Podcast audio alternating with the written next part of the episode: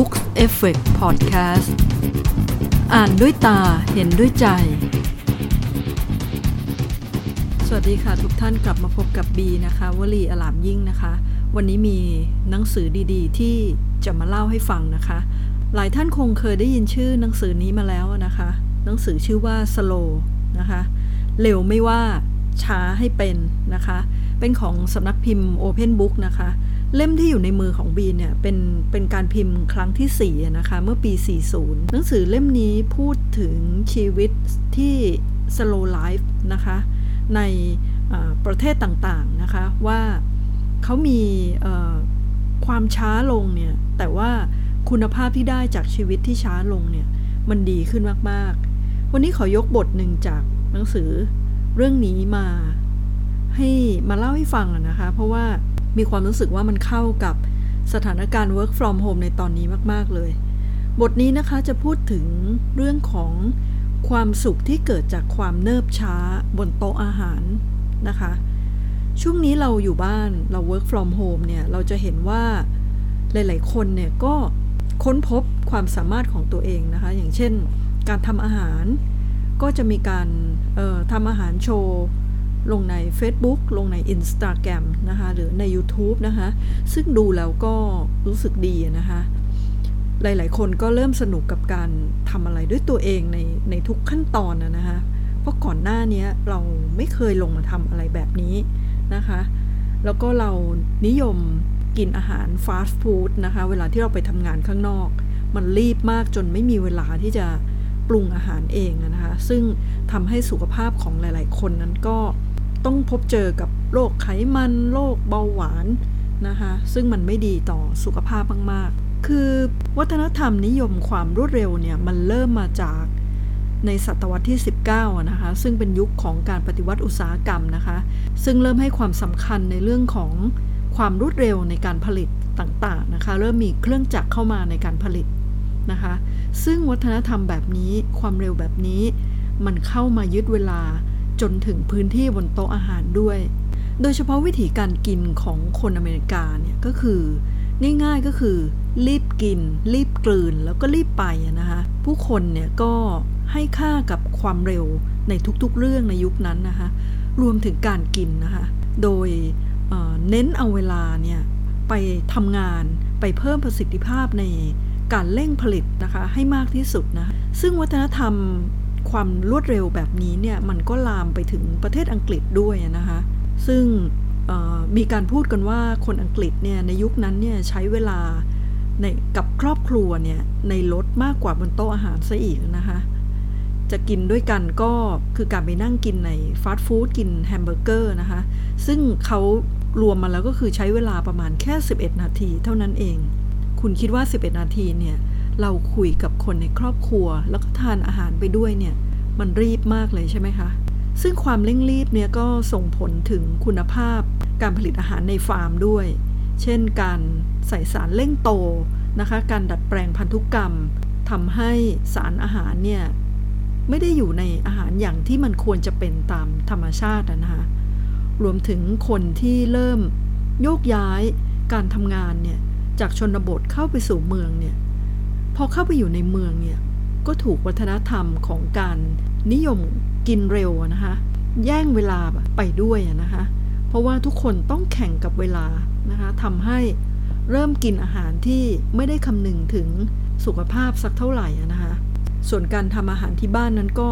ใช้เวลาน้อยลงมาก หรือแทบจะไม่มีเลยนะคะก็มีการใช้อาหารฟรีซนะคะอาหารแช่แข็งเนี่ย เอามาอุ่นซะเป็นส่วนใหญ่นะคะ ซึ่งการอุ่นอาหารเนี่ยเขาบอกว่า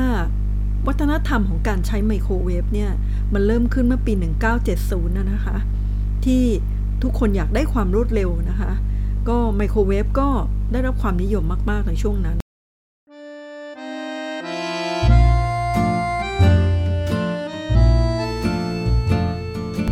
ดังนั้นเมื่อทุกอย่างมันเร่งรีบไปหมดนะคะ แม้กระทั่งการกินเนี่ย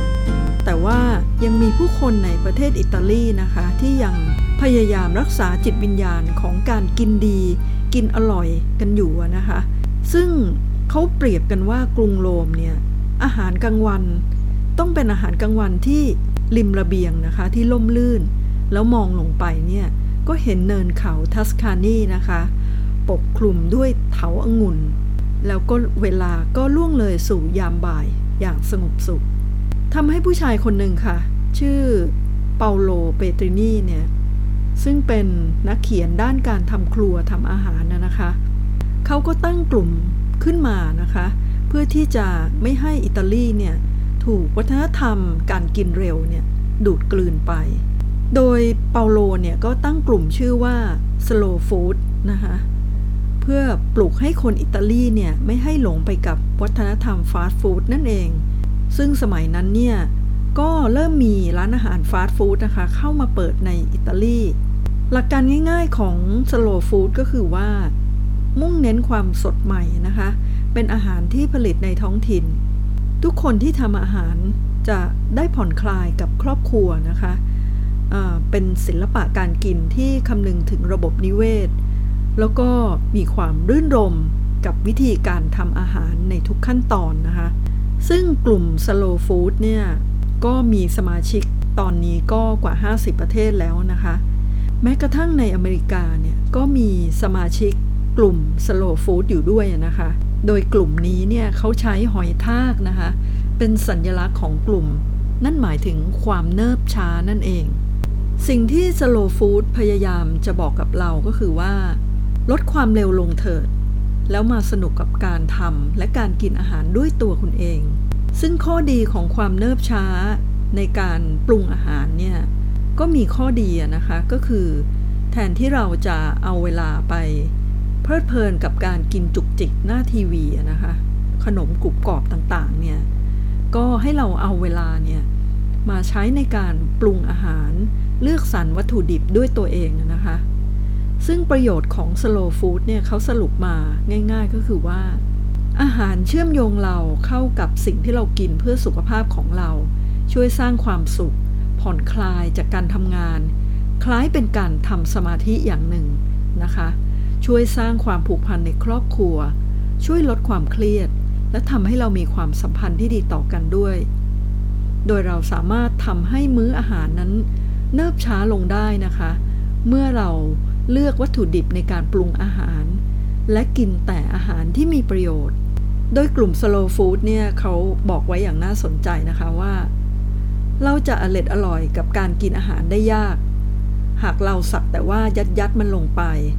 ขณะกำลังวุ่นวายหรือนั่งกินหน้าจอทีวี หรือคอมพิวเตอร์ แบบนั้นอาหารจะกลายเป็นแค่เชื้อเพลิงที่ให้พลังงานแก่เราเท่านั้น การลิ้มรสอาหารให้อร่อยจะง่ายขึ้น หากเราลดความเร็วลง และใส่ใจกับอาหารที่เรากินมากขึ้น ได้ฟังแบบนี้แล้วเนี่ย คิดว่าทุกท่านก็คงอยากจะลองทำอาหารกินเองบ้างแล้วนะคะ